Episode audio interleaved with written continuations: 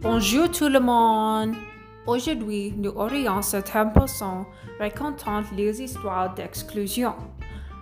Dans un segment, nous appelons Non à l'exclusion.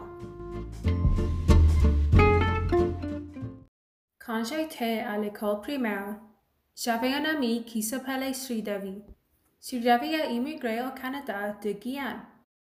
Parce qu'elle immigré en Guyane, elle avait un accent prononcé et beaucoup d'enfants ne voulaient pas lui parler parce qu'ils ne pourraient pas le comprendre. Pour elle, était très difficile de se faire des amis. Elle était exclue des groupes des amis et les gens ne la choisissaient pas pour l'équipe de sport en cœur de gym.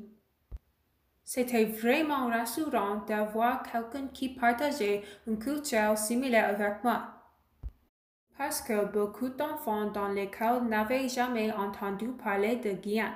Alors, je savais que je devais devenir son ami.